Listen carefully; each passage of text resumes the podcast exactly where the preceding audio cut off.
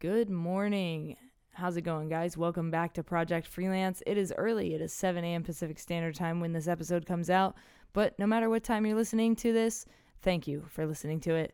But just so you know, it does come out at 7 a.m. Pacific Standard Time, just in time for your Monday morning commute. So, this week on the podcast, I'm speaking with Roger Bohlen of Wavcvlt Productions. I actually got connected with him through my drummer, Ben Levi, who is in my band Matriarchs, but he's also in Cutthroat from LA, and he's also in a band that Roger's also in called Fate Destroyed. So I wanted to talk to him about music production and how he got into music and things like that.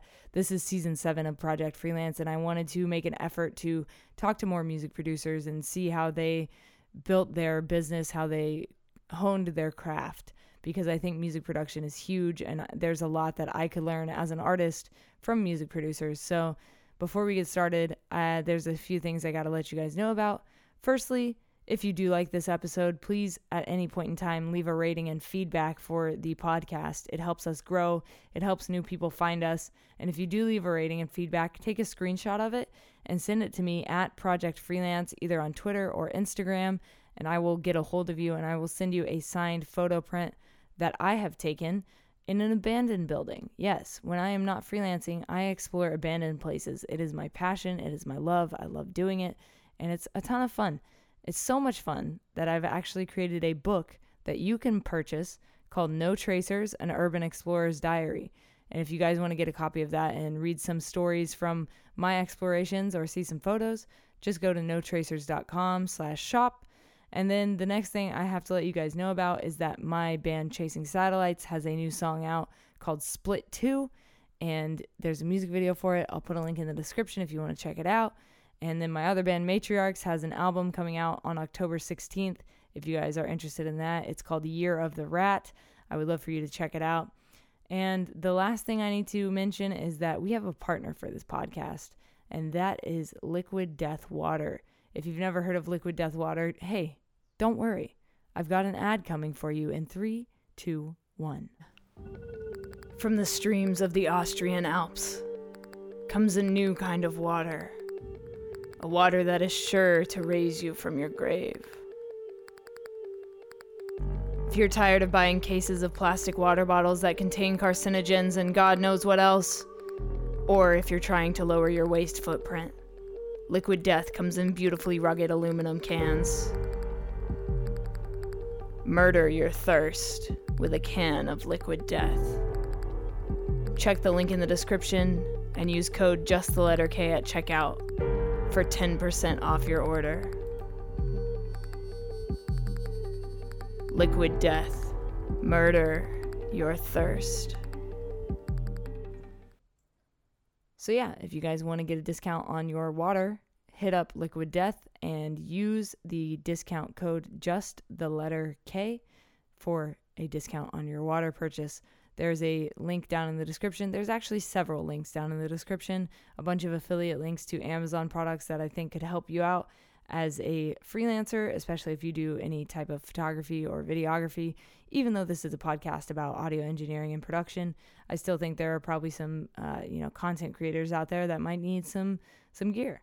So, let's jump into this episode. Roger, please introduce yourself and what it is you do to the Project Freelance audience.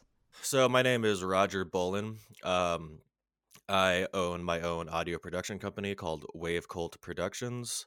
Um, obviously a longtime musician and been doing this for like 15 years, been playing in bands for like the last 10 years, and that's pretty much it in a nutshell. Awesome. So let's talk about how you got into music in the first place. What made you catch the bug? Oh, Jesus. Um, I'll try not to ramble on too long about that one, but I guess if we're to go back to it, I think I was like 12 years old, and um, I was really more into art and drawing as a kid and in class. I mean, we were all kind of that kid that just kind of doodled in our notebooks instead of taking notes.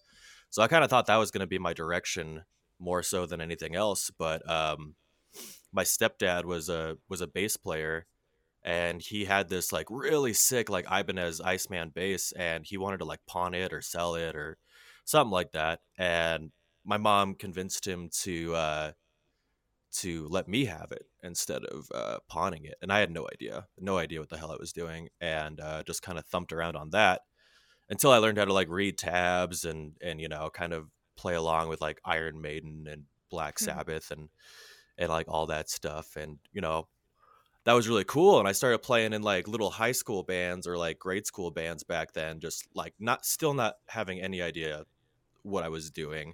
I think we played Smoke on the Water for like a dance and I played it completely incorrectly. But I had such confidence and the spirit was there. And I think that was really um, the start uh, for for everything. And from there, it just kind of evolved into other instruments. My dad bought me a guitar, I think, by two years later. And um, that's been the main instrument since then. I play guitar in three bands currently. Um, one in California um, called Fate Destroyed, and two out here that I've been going for a long time. And then, so jumping kind of into the future um, of all that, um, obviously, all the music I was doing needed to be recorded, and we were out, you know, um, working with different producers around town and spending all this money. And then it just kind of like occurs to you, like, well, uh, how hard can this really be? Like, I just want to like jot down ideas and like really just kind of get something on paper before I forget it. And all these programs started coming out that were more easily accessible to people like me, like GarageBand, Ableton, whatever. Hmm. Um, so I actually got like a, a deal with Ableton that they gave me the whole program and the suite and everything, and that was a big opening to the music production field. And I didn't even think that I was going to end up becoming a record producer or a music producer of any kind. It just kind of fell into my lap after I started being like the the main recording engineer for my own band. Other bands just kind of started picking it up, asking me like, "Well, who records your band?" And I'm like, "Well, me." And um, they're like, "Well, uh, you know, what are your rates?" And I'm like, "Whoa, I'm, I have no idea. I've never been asked that question before." and um, so I kind of just like made it up as I went, and I was like kind of picking up bands here and there, like making a little bit of like extra side money, and then yeah, from there it just kind of became more of a priority, and that kind of became like my, you know, like a 50-50 gig. Like I had a day job, and then I had this other thing going on, and it became really competitive to the point where I was starting to make more money recording bands than I was like rolling burritos at my job Hmm. and um and so this is actually kind of new um i was working at my my day job up until march of this year and then obviously uh covid-19 happened and uh pandemic happened so uh, myself along with a lot of other people were out of a job or we were furloughed or whatever Mm. and um they asked me i think back in july if i wanted to come back to work and i really thought about it for a few days and i was like i don't know if i'm ready to go back to that and sell myself short and just not you know be part of a corporate machine and Hmm. and i think the one thing that a lot of people don't really tell you when you're trying to do a freelance thing is that there's a you reach a certain point where you have to like take a leap of faith. And it's like i don't i don't know if this has like ever happened for you or anything but there's gets to be a point where like it's never really comfortable jumping from something that's stable and secure like a 9 to 5 job to like just doing freelance. Like it's going to be super uncomfortable for a while but i figured like this was a chance to do it and i'm just going to dive head first into it and the worst thing that could possibly happen is i fall on my face i, I have to go get another job Right. so I think I'm sitting at about maybe about two and a half months I've been doing the production or the recording company full time. And honestly, I'm making, like I said before, like more money than my day job was making. So I'm super happy about that. But, but yeah, that just kind of brings us up to today. Nice. So before we get into like how you got into like music production, I mean, we you talked a little bit about it, but I want to dive deeper into that. Um, can we talk about how small the music industry really is? Like how everybody knows everybody. Like for example, Oh my, my drummer God, yeah. Ben is the drummer of Fate Destroyed, so that's like how we got connected. So Ben plays for Matriarchs, and he's had Matriarchs for like I don't know, 10 years. And he Has he found really? me during quarantine. Yeah, he's had these songs for like six, seven years, you know, and he found me during quarantine through TikTok. And then he connected us through Facebook. So, yeah, can we talk about how small the music industry is and, That and how you've probably worked with some bands that know other bands and, and word of mouth spreads quickly? Uh, that's kind of what you rely on, honestly, um, to kind of succeed in this industry. I feel like there's, I've met a lot of like uh, musicians that are starting out that kind of have this mentality that it's like them against the world, and you really, you really need um, all your, all your colleagues and all all the people around you, everybody in the industry, like, you know, they really are there to help you out, and you really need them. Um like for example like you with ben and matriarchs and me and fate destroyed like i have a drummer here in colorado who is the drummer for one of my bands and then he's the drummer for the other band i'm in and he recruited me to be in that other band and like it's all kind of like interwoven in that weird way but uh when you do that you're opening yourself up to like more and more and more opportunities because you just never know where those different musical directions are going to go and you just have to like i don't know I like to think of it as like you're making a movie right that Mhm. One like brad pitt or whatever actor for example didn't like go and film and star and was all his own extras and his you know he wasn't the entire thing there was a team of people behind it.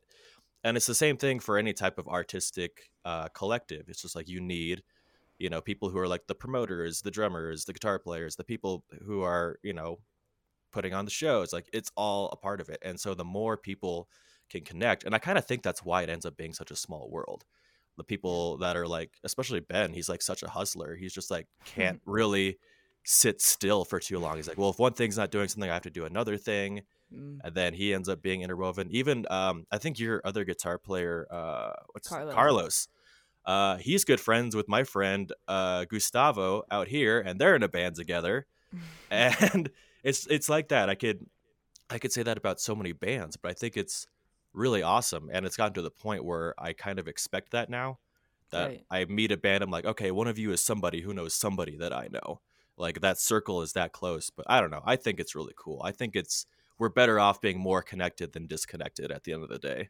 Yeah, and I think music is something that brings the world together. So it's super cool to see that music is bringing these band members together through across different uh, projects. So oh, especially like even like across the country like you and i are talking Yeah. across like thousands of miles right now like this isn't a thing that could have happened like you know back in the earlier days even like the 90s or early Mm-hmm. 2000s like i can be in a band in california and be in colorado at the same time it's just that's just where we're at right now and yeah i agree with you it's Mm-hmm. it's it's super awesome how that's all interconnected like that Yeah, and even across continents. You know, we've got bands like Crazy 88 who have people in Canada and America and the UK. You know, it's like, it's just, it shows you what's possible when it comes to being connected and, and working together. hmm absolutely So take, take me through like the first project that you uh, produced that wasn't your own project. Tell me about what that process was like, what you learned, what pitfalls you may have come across, and, and what you took away from that. Oh yeah, it's definitely oh, it's definitely a learning curve for sure. There's like so many there's so many instances in like a freelance career where you step into and you're like, oh crap, I have no idea what I'm doing and I hope they don't find out that I don't know what I'm doing. um so I was working at um some day job and like I kind of mentioned earlier, it was kind of like that snowball effect where somebody I worked with was in a band and they asked who produced my band and I said me. And then that was the person who asked me what my rates were. And first weird thing about it was, um, as I mentioned, was how much to charge them. I had no idea because I was afraid. I was like, well, I don't want to ask for like too much money because I'm going to scare them away, and I don't want to screw myself over by like not charging enough. Um, I definitely didn't charge enough at the beginning, but I think that's okay, and that's how you kind of, you know, walk into this kind of thing. So I didn't charge them very much, and I didn't have a studio. I did not have a studio at all and I was definitely trying to pull it off like I had these resources and so I was just like, yeah, I'll I can do it. I can do anything. And they're like, "Okay, cool. Here's the money." I'm like, "Shit, now I got to find somebody who has like all this stuff that I need." And um luckily, uh through the small interconnected, interwoven world of music, I do know like a lot of people who are stocked up on recording gear. So I went to my uh, one of my friend's house. I think it was in his his mom's basement or something. But he had like all the recording mics, and he had a room that was like good for drums and everything like that. And that didn't go too bad. The only kind of embarrassing thing that happened during that process was I was setting up the microphones on the drum set and he had to keep coming up to me being like, "Hey, you're doing this wrong. Like, let me show you." I'm like, "Ah, oh, crap!" like right in front of the drummer I'm recording. I just didn't want them to think like, "Oh, this guy doesn't even know how to put a microphone on anything." But I mean, they were cool with it the whole time, and um, I think it was their first time recording to like a metronome or like a click track or whatever. So recording drums was like a eight or nine hour process. Holy shit. Yeah, that was that was a long one, definitely. And but all in all, it didn't go too bad. Got got that smashed out in a day, and then the rest of the recordings, the guitars, the bass, and the vocals, I did in my bedroom at where I lived. And you know, amazingly, um, with where all the recording technology is at, that doesn't yield too terrible of a result. It's not going to be like, you know, top 10 or anything like that, but it, it came out pretty good for the most part. But there were definitely I was just new to everything back then. There were definitely a lot of like mixing techniques I didn't know yet. Um, I didn't know to like have guitar players check their tuning before they record. uh, luckily, it was kind of like more of a grungy punk rock outfit, so I think untuned guitars were a little. You could kind of look over that a little bit, but mm. still, still a couple of things. I when I go back and I listen to it, I'm like, ah, I wish I would have done this a little bit differently but you know it's it's a learning curve for anybody and any freelance thing that they do like your first project is always going to be like ah well i could have done that a little bit better. But as far as like you know first times go it wasn't like the biggest train wreck thing i could have done um so i think i don't know i think that worked out pretty well in my favor. Yeah and then can you talk about how artists can or, or they have the access to be able to record anywhere. I re- usually record vocals in my closet, and people are always like, "Why are you in a closet?" because you know that's actually not that's actually like one of the best places to do it exactly because you're like surrounded in clothes and like yeah. that, that that fabric is if you have enough clothes in there anyways it's like dense enough to where like mm-hmm. you don't want sound bouncing off the walls back at you so then it sounds like you're in a closet and uh, did you did you do all the vocals in a closet for all those songs on YouTube and everything like that? For most of them, I did uh, in my closet, especially the more recent things that I've been doing. I mean, the full Matriarchs 12 uh, track album that we are putting out in October, I recorded all the vocals in my closet for that because we were in a pandemic and yeah, I can't really go anywhere. Get into a studio, you know. Damn. I mean, I'll. It, it sounds really, really good. I mean, if I wouldn't be able, I wouldn't be able to tell the difference if you're like, oh yeah, that's a that's a whisper room or that's somebody's closet. Right. Um, but I've actually I've used um, oh man, this is a little embarrassing to say. I so my brother's my vocalist, and he, in my opinion, he's like one of the best uh, screaming vocalists I've ever worked with. He's very like uh, Chad Gray from Mudvayne, kind of mm. like old. It's it's awesome. And so anytime I do like these really heavy projects, I'm like, oh, I need somebody to scream on this. I hit him up. But um, similar to your situation, yeah, we were in a pandemic, so I just like brought all of my portable recording gear that I could over to his house, and we didn't have a even a closet that was big enough. Like the closets were all full of like shelves and towels. It's like that no. So we wound up using his bathroom and his like master bedroom and we just like plopped a microphone on a stand in the middle of it and I just like made sure to close the shower curtain so it wasn't like bouncing around the the tub and everything else and it came out like incredible like I was like I actually kind of like to tell people when I show them the music like yeah we recorded this in a bathroom but it's just it's it's crazy how that kind of comes out and works although I will speak on the other side of it. Oh no, is my laptop power going away? Oh no, it's still charged.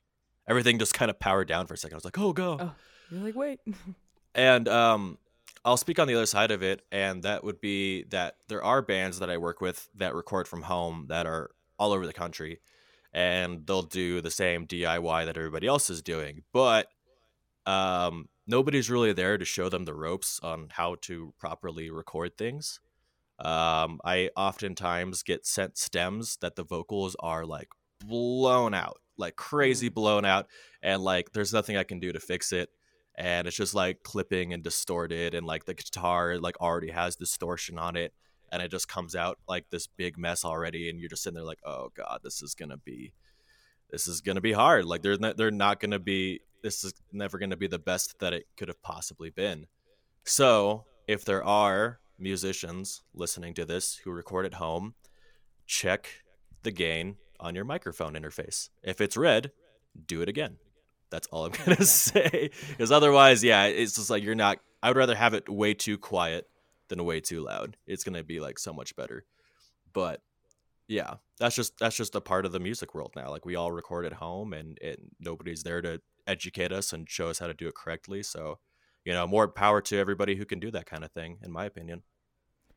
And how did you learn how to, you know, mix, master, record? How did you learn all this stuff? Do you have any formal training? Are you completely self-taught? Did you go to YouTube Uh, University? Like, what what was your thing? Definitely the YouTube University thing. You know, what's unfortunate is that like I didn't really have like the cocky confidence to really just be like, you know what, I got this. I'm just gonna figure it out. I really wanted to like uh, get an internship uh, and like learn by like you know being hands on and like being in the same room as like another recording engineer. And when I moved to California a couple of years ago, that was like the main thing I wanted to do. I was like, oh, there's probably recording and engineers and producers everywhere.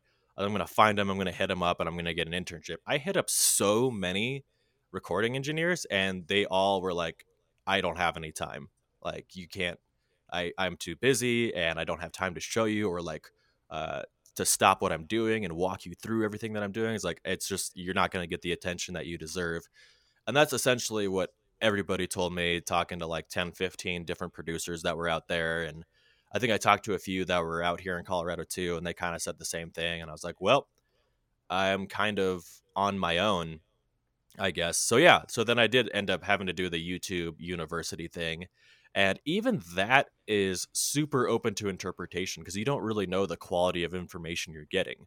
Right. Like, you could be watching it yeah, it's free, and you could be watching somebody who is doing something wrong, and they think it's Mhm. right, Mhm. and they make a video about it, or maybe it's correct for what they're doing, but for what you're doing, it's completely incorrect. So it was, it's been a lot of trial and error for about five years now, and I mean, obviously, if if you go back and listen to like the first thing I ever recorded, and then listen to what I recorded yesterday, it's going to be miles different. And there have been a lot of uh, good tips and good advice from YouTube. A lot of it, I just kind of had to, you know, trust my own ears, which is something that I wish somebody would have told me a long time ago. It's like it's not so much about following a specific formula as it is just about trusting your own, um, your own ears and like thinking like, okay, what's good to me?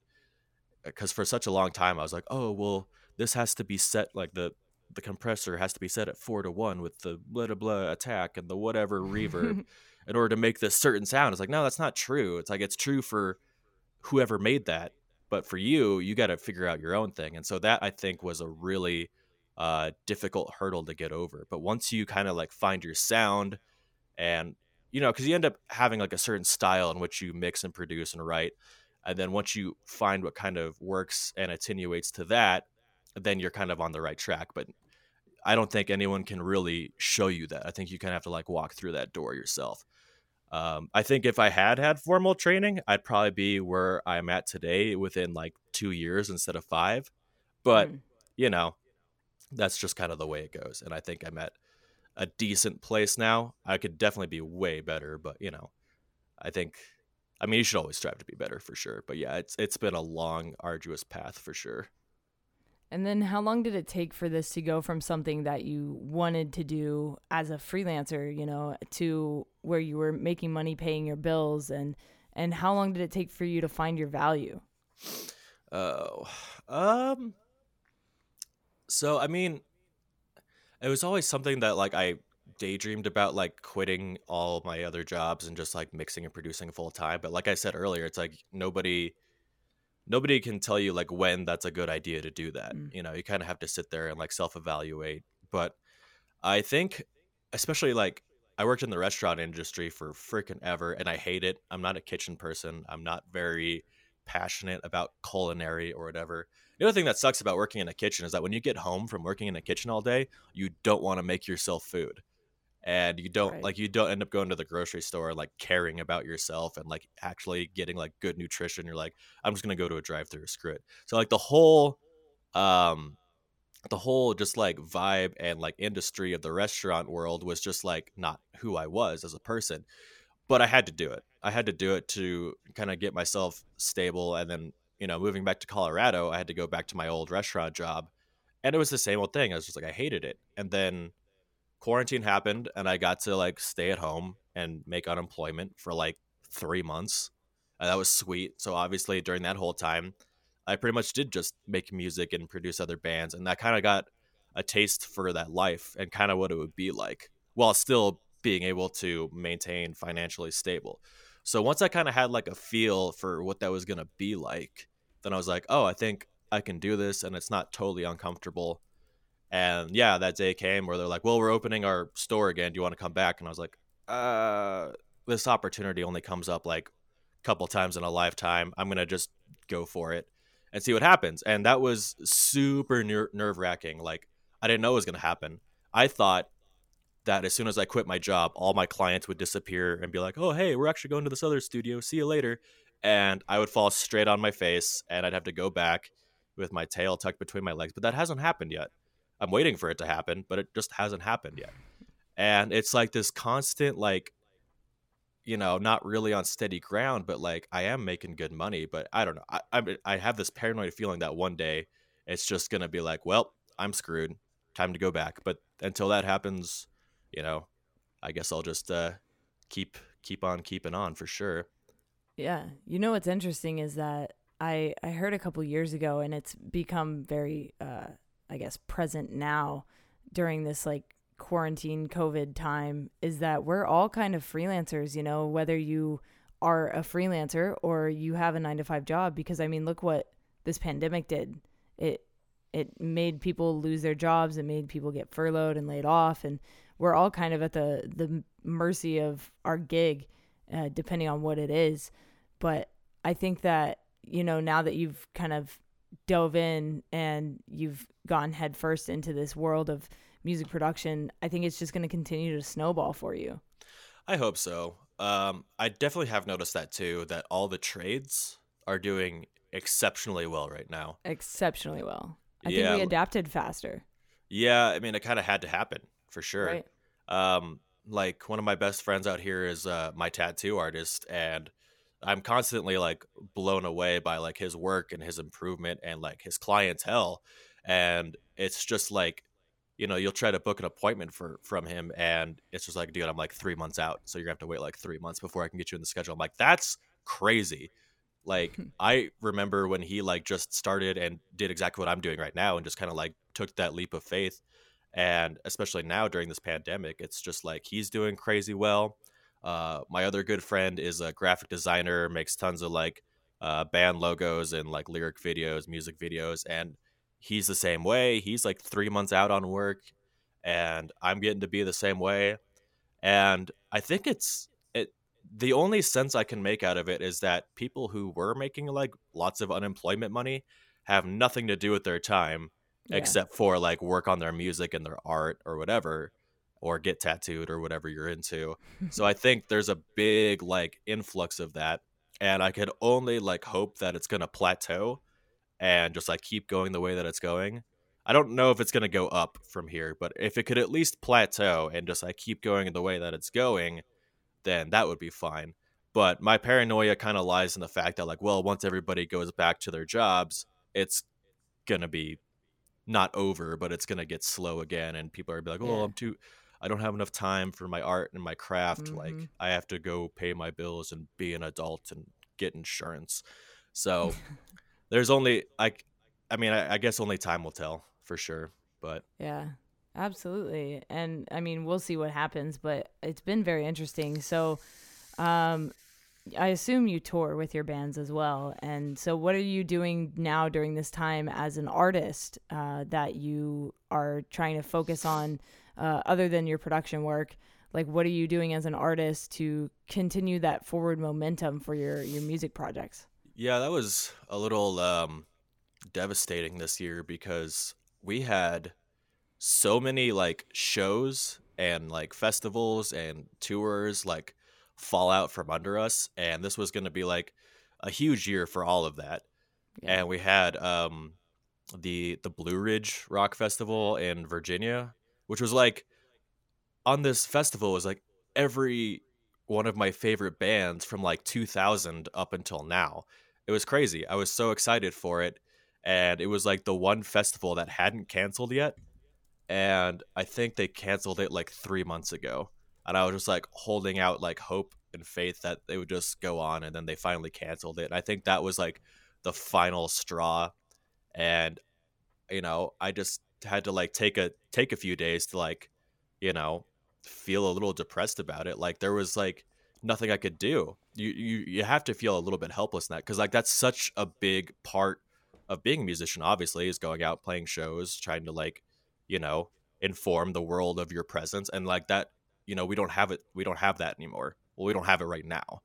So that was definitely a big uh that was definitely a big knock to um being productive i guess.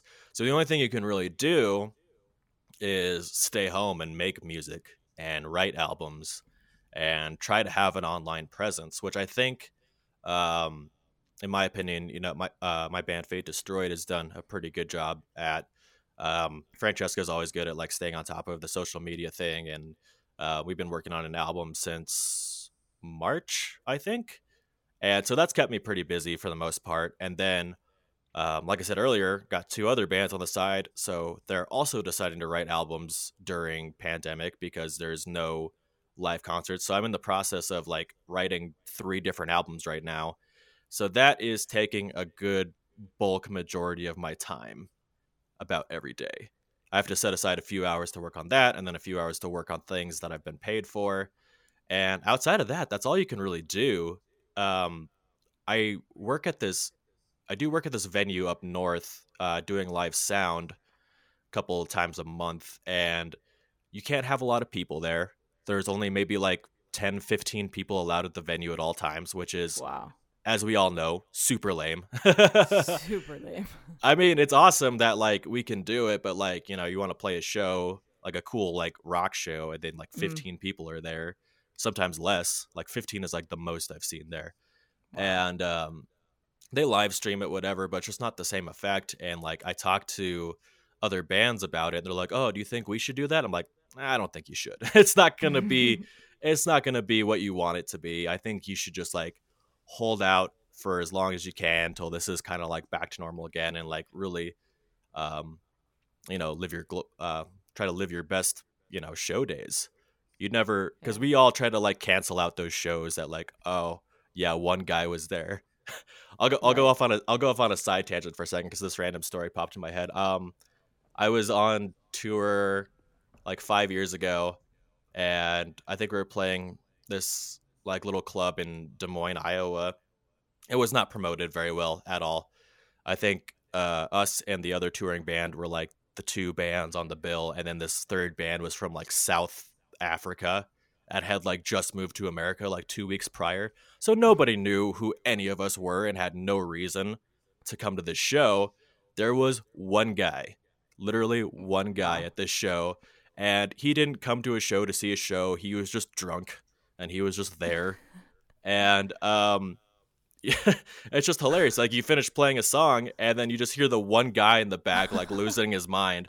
And we all got done and he's like out back like, you know, telling us how awesome we are. And I was just like, well, at least at least we got one.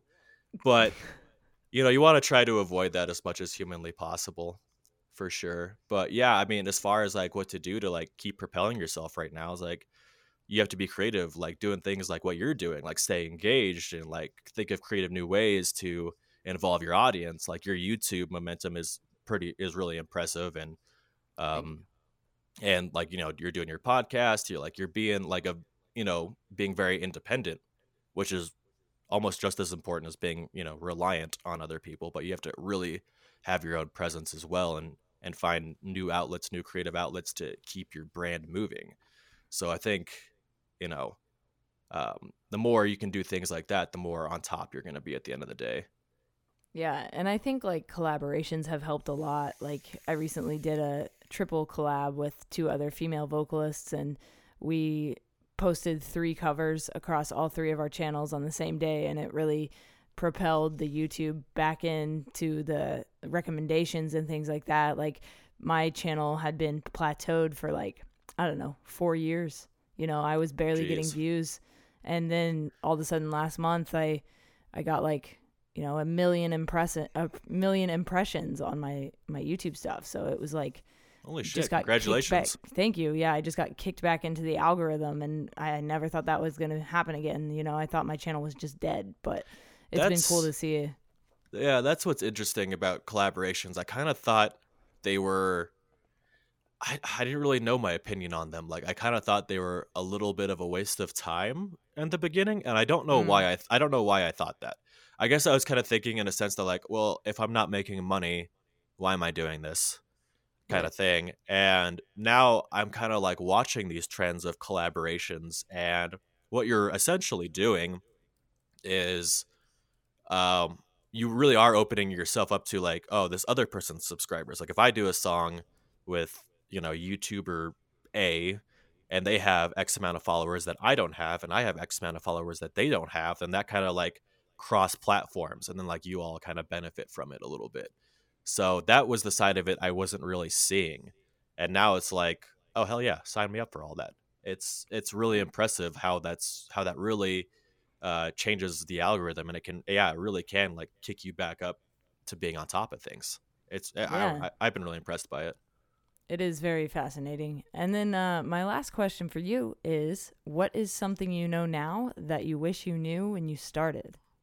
oh that could be a lot of things um you know i guess it, it, it would be on this sentiment that being a freelancer now is not necessarily something that like let's say your parents would have envisioned for you when you were growing up like there was such i feel like there was like such a design you know when we were kids and we were handed this Yeah. design like you go to school you go to college you get a job you get a house that's it you know? Nobody ever tells you oh this is how you manage your time. This is how to be your own boss. This is how you you know manage money this is how you stay on top of yourself. Because that's something that like i mean maybe they're teaching in schools now that would be cool but like nobody in school in any school i ever went to was like okay here's how to take accountability for yourself. You know you can't just take today and play video games for eight hours like you really need to like you know be online looking for stuff engaging in stuff like engaging in other musicians engaging in an audience um, and like really trying to think outside of the box and that's something that i feel like if we all knew from the get-go then we would be able to like hit the ground running like that much faster. But as i kind of said with um like even learning how to mix and produce like nobody was ever really there to kind of like show me the way. Um and hopefully that's something that maybe you and this podcast can kind of do to educate the general population as kind of how to uh kickstart it. And it is different for everybody for sure but it's just a little unfortunate that like you kind of have to like you know walk your own path and really kind of figure it out yourself because it does end up taking a little bit longer and it's a longer walk but at the end of the day i think it is a little bit more rewarding once you get there because it's like you know i did this. I'm i paved my own path and i conquered or whatever. So so where i do kind of wish somebody would have shown me i do kind of enjoy where my own path has taken me at the same point in time so yeah you know Awesome. Awesome. And then uh, if somebody wants to work with you on some production work or if they want to pick your brain some more, how can they find you? So I am on Facebook and Instagram. I'm thinking about starting YouTube. I haven't really dove into that yet. But uh, if you want to get a hold of me, my company is called Wavcvlt, spelled W A V C V L T. um, obviously. uh, so Wavcvlt Productions, it's on Facebook. If you just do facebook.com forward slash WAVCVLT, that'll be my page. Uh, same on Instagram, instagram.com forward slash WAVCVLT, or you can just do the at logo and then that, and you'll find me. Send me a message, collaborations, mixing, mastering, whatever anybody wants to do. I'm totally down to talk about it.